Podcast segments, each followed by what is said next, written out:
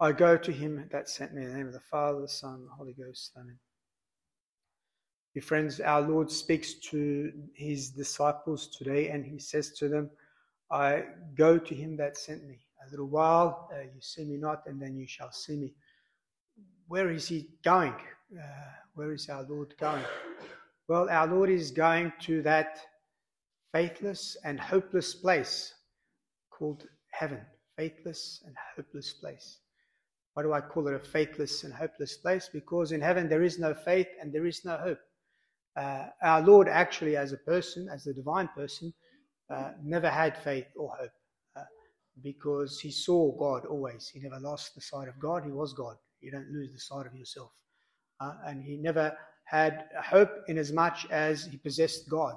Uh, the only thing St. Thomas says that our Lord had hope in the, the future church to come. And this is why you, you saw me in the last few sermons constantly emphasizing everything in the Old Testament because they all prefigured the reality to come, which our Lord looked forward to. In fact, it's why, and if you understand more and more these things, why uh, the modernists are so hateful in the eyes of our Lord, because they are destroying everything He looked forward to see. And you see today with your eyes everything that the Holy Ghost over the centuries has uh, uh, has put into effect, which was the will of our Lord, to see the beauty of the liturgy, uh, the beauty of the sacrifice, and all these beautiful things you see and have the privilege to witness uh, with your eyes today. Uh, these things our Lord indeed did hope for to see one day. But as regards the reality of heaven and all that it possessed, our Lord already possessed that. He didn't have to. He didn't have to hope for that. And that's why we say on the foot of the cross, the only one that had the faith uh, was Our Lady. The rest lost the faith in the divinity of our Lord, but Our Lady kept the faith. And she is the mother of our faith, the mother of faith of the church. Our Lord looks uh, to this place of heaven. And this is what I want to talk to you uh, about today uh, heaven. At the Last Supper, our Lord was eager, eager for two things. One, to eat this Pasch, to give uh, uh, the apostles the Blessed Sacrament. But he was also eager for another beautiful thing, and that is to lead them to heaven. For there he says to them, I go to prepare a place to you for you. And if I shall go and prepare a place for you, I will come again and will take you to myself, that where I am, you also may be. Our Lord wants to be with his friends. Our Lord longs to be with us uh, and us to be with him in this beautiful place of heaven. In heaven, not only will there not be faith or hope, but in heaven, nor will we practice a number of the virtues which were essential for us to practice here on earth. In heaven, there will be no need to practice, for example, the virtue of, of courage or fortitude. For there, uh, as St. John says in the Apocalypse, God shall wipe away all their tears from their eyes, and death shall be no more. No mourning, no crying, no sorrow shall be any more for the former things are passed away. There's no more fearful obstacles there, no more difficulties there for us to have to overcome. That has been overcome.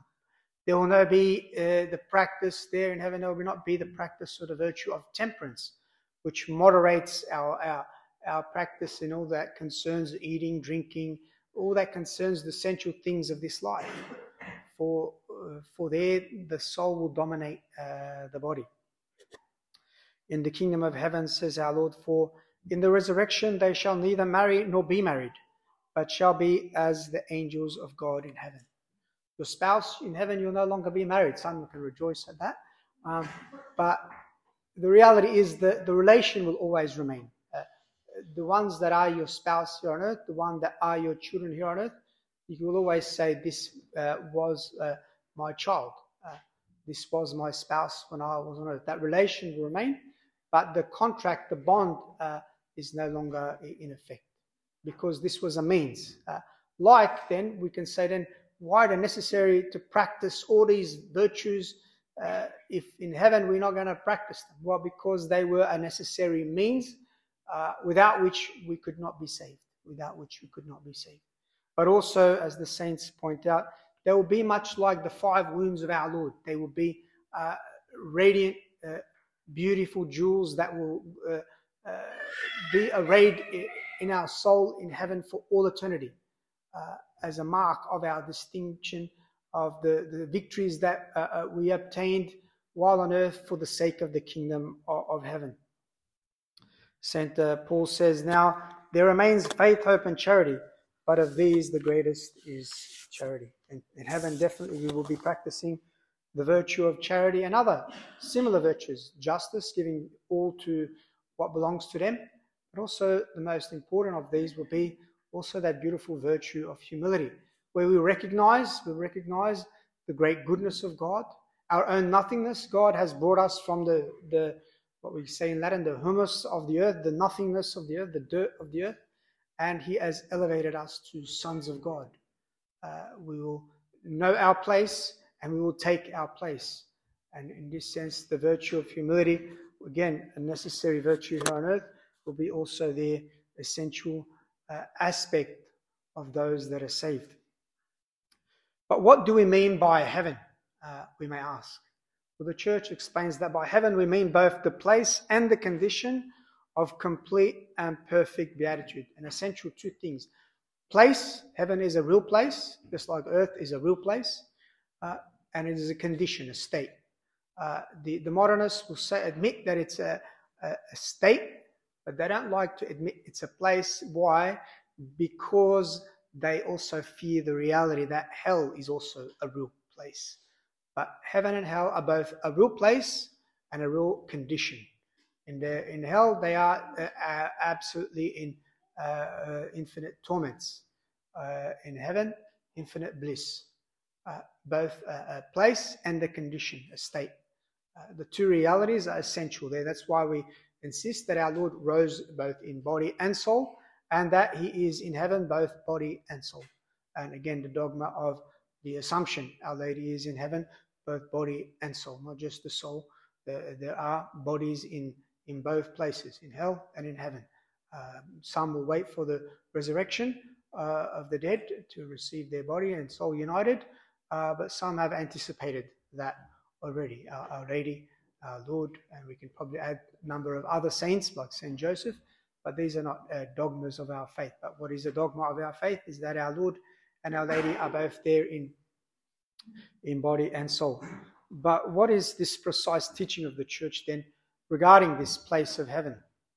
Well, Pope Benedict the Twelfth of happy memory explained regarding this uh, reality. He says that the souls of the saints are in heaven before the resurrection of the body and the general judgment. They see the divine essence by a vision which is intuitive and facial, without the intermediation of any creature in that view. By this vision, they enjoy the divine essence, they are truly blessed, and they have eternal life and repose. What does, what does all that mean? Well, I'm going to explain. Uh, he says, by a vision, they see God by a vision which is intuitive and facial without any intermediation of any creature. Well, this point, St. Paul explains to us. He says to us that we, we see now through a glass in a dark manner, but then face to face. Now I know in part, that is, we know God really by faith, and we don't, by faith, give us a clear vision.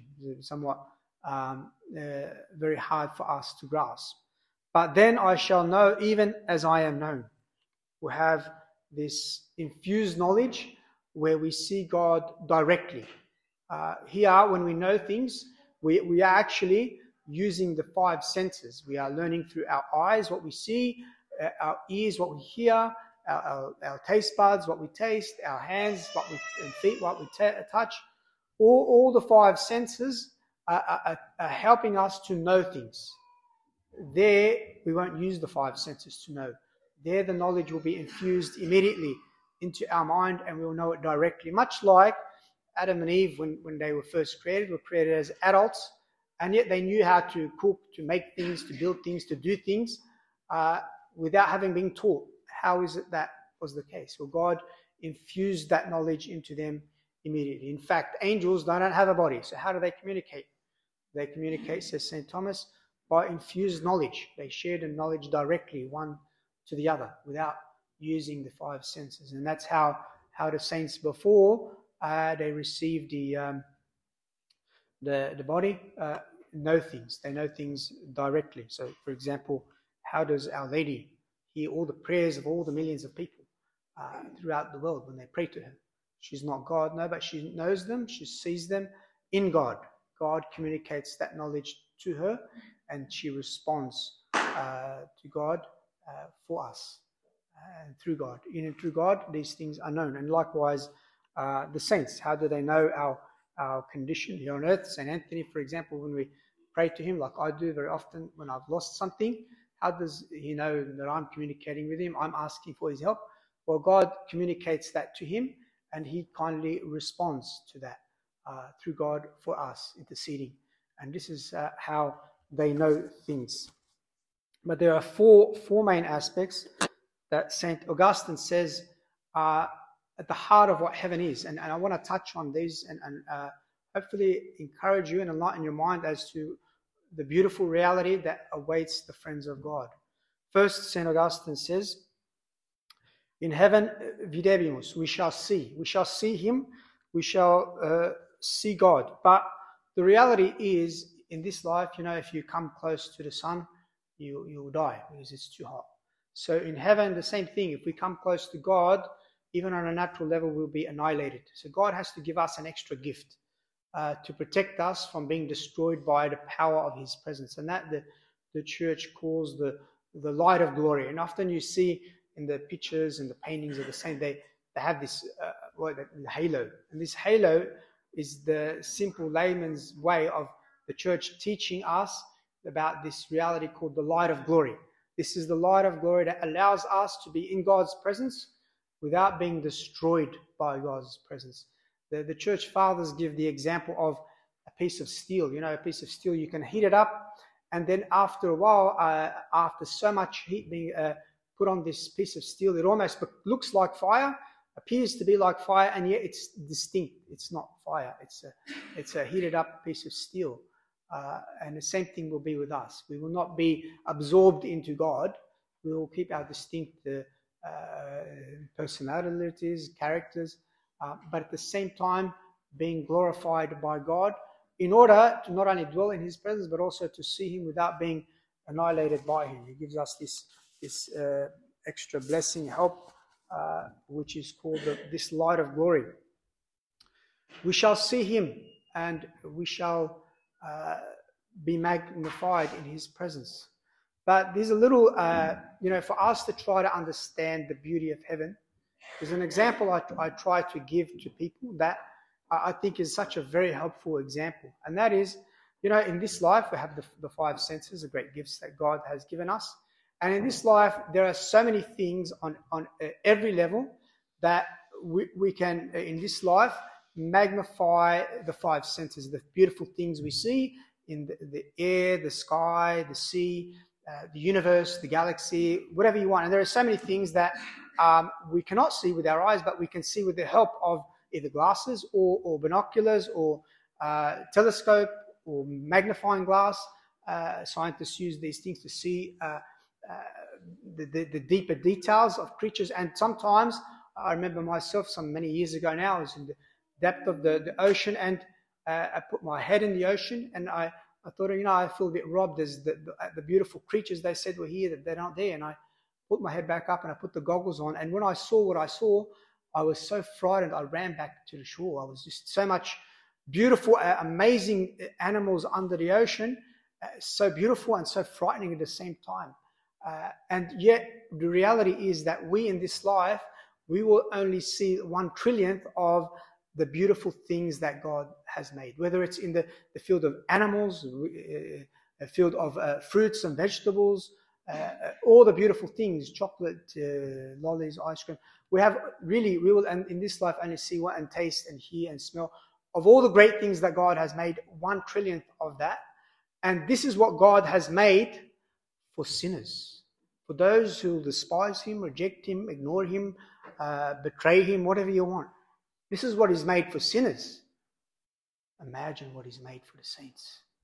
That's why St. Paul says, No eye has uh, not seen, no ear has heard, neither has it entered into the heart of man what things God has prepared for them that love him. We will never be able to comprehend all the amazing things that God has made for his friends. If this is what he's made for his enemies, imagine what he's made for his friends. We we could never really fathom that. And there are, as I say, I could never uh, never go into enough detail, and I won't, on the amazing things that are in this world. Even in Australia, if you go up Northern Territory, so many amazing plant life, bird life, animal life that we don't see this part of Australia. Uh, even in the ocean, uh, it's just breathtaking. And imagine then, uh, we're only seeing one trillion of the amazing things and hearing, smell, taste, whatever, imagine the, the beauty of the bliss that awaits the friends of God in heaven. And yet, the essential part of heaven is not these things. The essential part of heaven, and this is harder for us to comprehend, it is the direct knowledge of God Himself. This is why St. Paul, uh, our Lord says uh, in the New Testament, uh, in St. John's Gospel, Now this is eternal life, that they may know you, the only true God, and Jesus Christ, whom thou hast sent. This is what separates us from the other false religions. The other false religions, like Islam particularly, have a carnal concept, uh, a party, worldly party concept, in fact, immoral concept, uh, pagan, idolatrous concept of heaven. Uh, it's just all carnal desires. That is not the essential. That's only the uh, uh, uh, accidental part of heaven. The essential part of it is the bliss of face to face beauty of God. If the beautiful things of this world dazzle us, how much more the one who created all that? And, and, and St. Thomas points out that anything there is in this life when it comes to beauty, truth, or knowledge, they're only a share in the beauty, uh, truth, and knowledge of God who made them. Anything that is beautiful, true, or good, it only participates, shares in the, and they're like a speck, a speck of dust, a speck of uh, light, if you want, in comparison to the one who made them, God Himself. Uh, the beauty of God itself is, is hard. That's why I say it is hard for us uh, to grasp unless we have a very deep uh, prayer life, uh, contemplative life. We, we, we've struggled to grasp this point of our Lord. But this is the heart of it. Uh, there's a very small anecdote, if you want, that will help you understand this point. In the life of uh, St. Don Bosco, after St. Dominic Savio, uh, his little student, had died at the age of uh, 12, uh, he uh, appeared to him one day, and Don Bosco says to him, uh, Dominic, am I in heaven? This beautiful radiance that I am seeing. And Don Bosco, uh, St. Dominic says to him, No, no human eye can look upon the beauty of paradise. But what about this light? He says to him and the outstanding brilliance. It's more brighter than the light of the sun. He says to him, No, this light that you're seeing, it's not a supernatural light at all. It's a, it's a natural light. It's a natural light fortified and perfected by God's omnipotence. Well, then, can I be allowed to see a little supernatural light? No, no. No one can see it until he has come to see God as he is. The faintest ray of that light would instantly strike one dead because the human senses are not sturdy enough to endure it. Then, what do you enjoy in paradise? Don Bosco asked. Ah, that defies, says Dominic Savio, all telling. The happiness of heaven, no mortal being can ever know until they die and are reunited to their Maker. We will never, never be able to grasp this. It's like trying to um, explain to someone color who was born blind. You, well, doesn't know what sight is. How can you explain to him what color is? Uh, it's why um, our Lord often explains heaven and New Testament like a party. Uh, a party, you know, in a party, the, the good music, the good food, the, the good company, uh, beautiful things. Uh, and, and, often uh, like you, you, see this when it comes to a big party and you see you know little children particularly you see them when they come to the table you can see there's a dilemma on their face. And the dilemma is is they want to it's not that they they don't want to eat this or that. They want to eat everything and all at once. So they, they're kind of uh, confused. Well what do i take? Uh, I, I want to eat this but i can't put it in my my mouth all at once so I understand the dilemma. Well, in heaven, that dilemma is resolved because we have the eternal bliss and the magnification of body and soul all at once and for all eternity. That's the beauty of this eternal banquet of, of heaven. In heaven, uh, says St. Ludgard, there are seven beautiful liberties that the saints will enjoy. First, the love without suffering, eternal life without death, eternal youth without age, riches without poverty, unfailing health without sickness, unspeakable joy without grief, and everlasting peace. St. Augustine then goes on to say that we shall love him. And in this point, it seems in some way obvious, but the reality is in this life, and is that all of our love is often um, impure, not in the sense of immoral, it's often not perfect or proper in its pure motives. Often, when we do something, uh, there's often a bit of a human element to it. Often, in our love with people, there might be sometimes a lot of ourself in it instead of it being purely supernatural. In heaven, the, the sensual side of our love will be gone and the supernatural side of our, of our love will be perfected. We will love God as He ought to be loved, not for what He gives us, but, but for who He is. In this life, you know, even, even sometimes the best of us, when we pray for something and God doesn't give it, we, we get a bit upset with God. We feel that God has changed us because we, we love God because we hope to get something from Him uh, there that, that defective side of our love will be corrected. And we know, we know that within ourselves, if we are honest, often when we love even our spouse, our children, our neighbor, uh, it doesn't matter. Often we, we do things for them or towards them. Often our motives are not, are not perfect. Uh, and that's because we of our shortcomings. Uh, in heaven, that will be that will be perfected. And in heaven, uh, our, our intellect will also be perfected. There we will be able to focus on many things, many memories all at once, many thoughts all at once. In this life, that's very difficult. Uh, uh we find it very, we often have fogged minds, confused. Uh, when we have to consider so many things, we get stressed, we get anxious, we get worried. Well, that will be gone because there our intellect will be also perfected in order that uh, why? St. Augustine says, Well, there in heaven we shall praise him. That is, we shall praise, we shall adore, and we shall thank God for all eternity. There we will understand what he has done for us, all the graces in our life that he has given us, all the trials and the wisdom behind those trials that he sent us. And we will be grateful for all the graces that he has given us and what he has prepared for us in leading us to heaven. In this life, we, we are often, in fact, probably very few in this world, uh, who are not grateful all the time. We are often uh, ungrateful to God.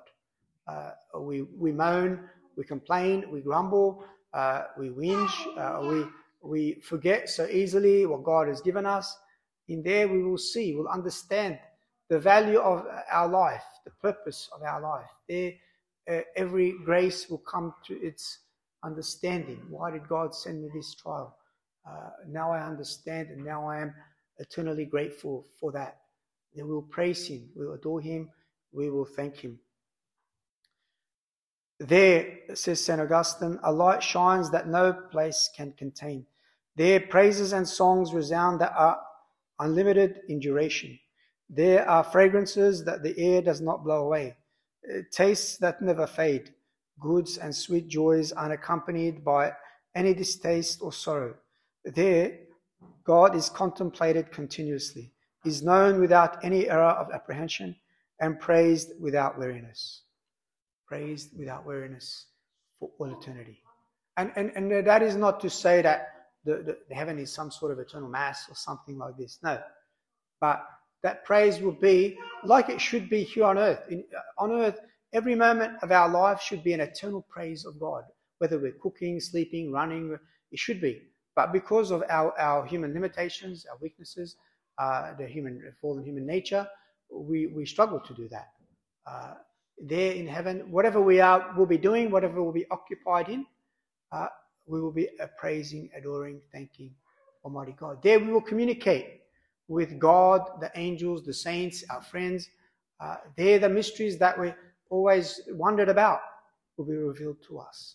Uh, whether it be uh, questions of science, whether it be questions of history, all those things that we, we wondered about that were hidden to us, there they'll be known in full daylight to us.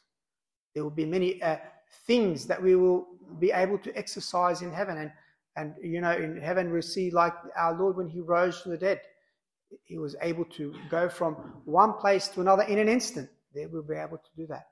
Our Lord was able to walk through walls. Why? Because the, the soul dominate the body. Uh, we'll be able to do that. Uh, we'll be a, able to uh, uh penetrate even material things. so many beautiful qualities that the, the, the resurrected body will have in heaven. There we will no longer be able to suffer, endure pain. This will be a thing of the past. There we shall, says St. Augustine, we shall rest in God. This is the eternal Sabbath. The uh, first uh, few words of the Bible tell us that on the Sabbath day, God rested, that is, in, in making new things. But uh, He kept us in existence to lead us to the eternal Sabbath. This is why the Sundays prefigure that.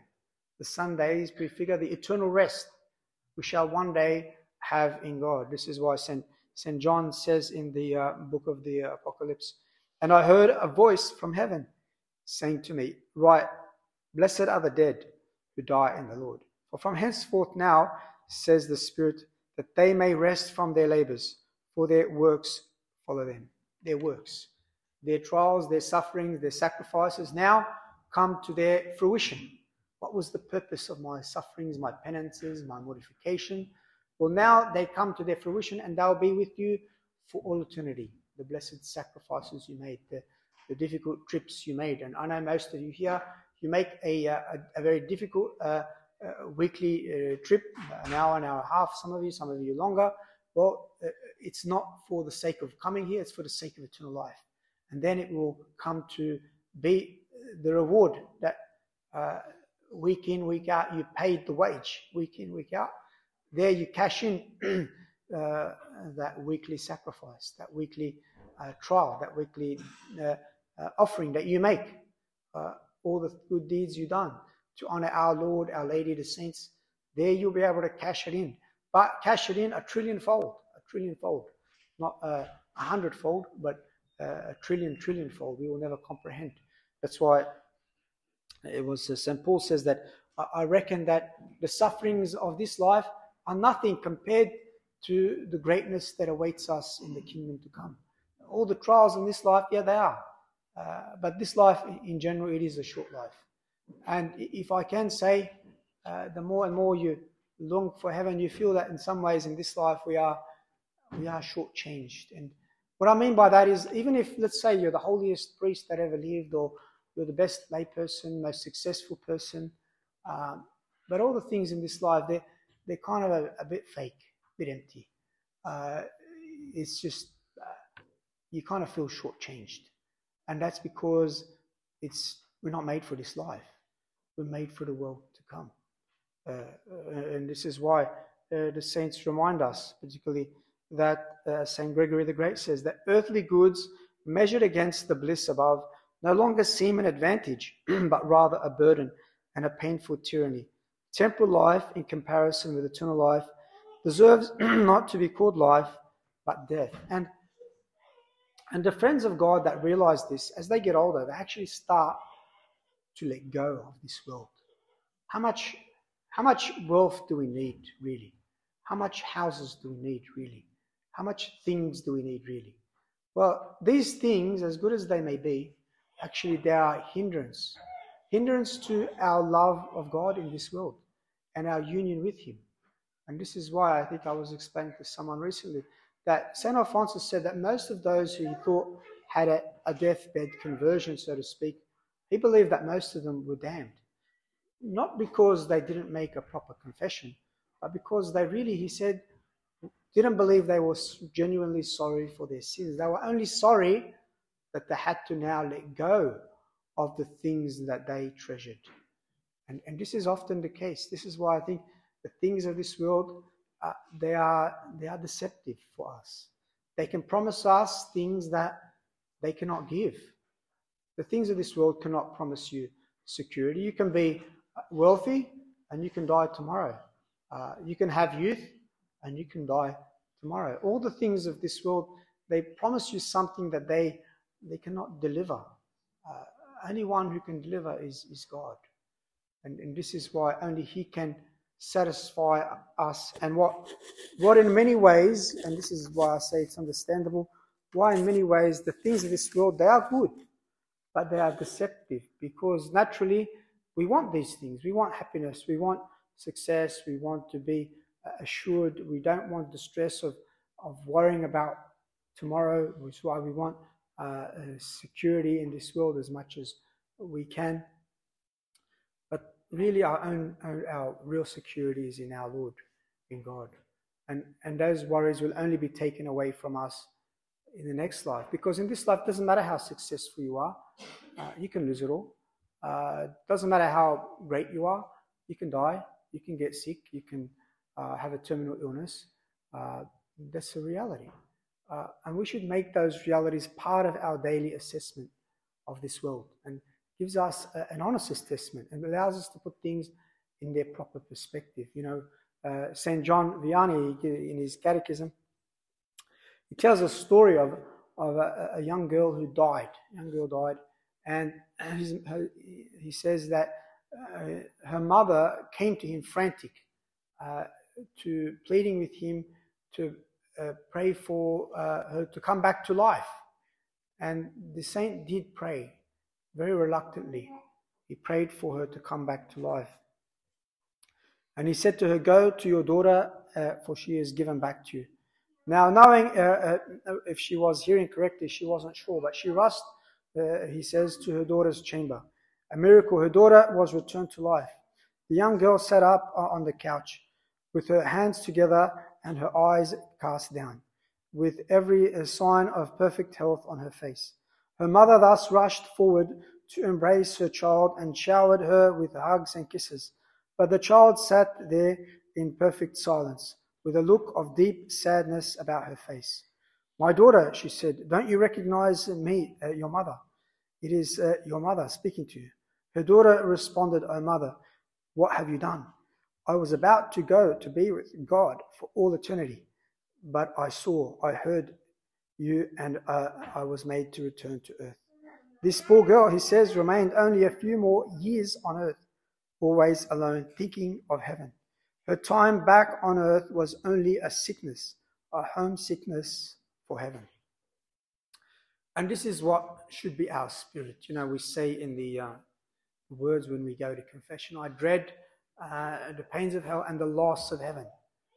Do we draw, dread the loss of heaven? Heaven is should be our, our onward uh, onward goal. That was that was the eagerness of the saints and the martyrs. This thing, this life, whatever suffering we have to endure, it's worth it. It's worth it because and they had this conviction that they were absolutely sure that if they were faithful, that they would go to this place of untold bliss.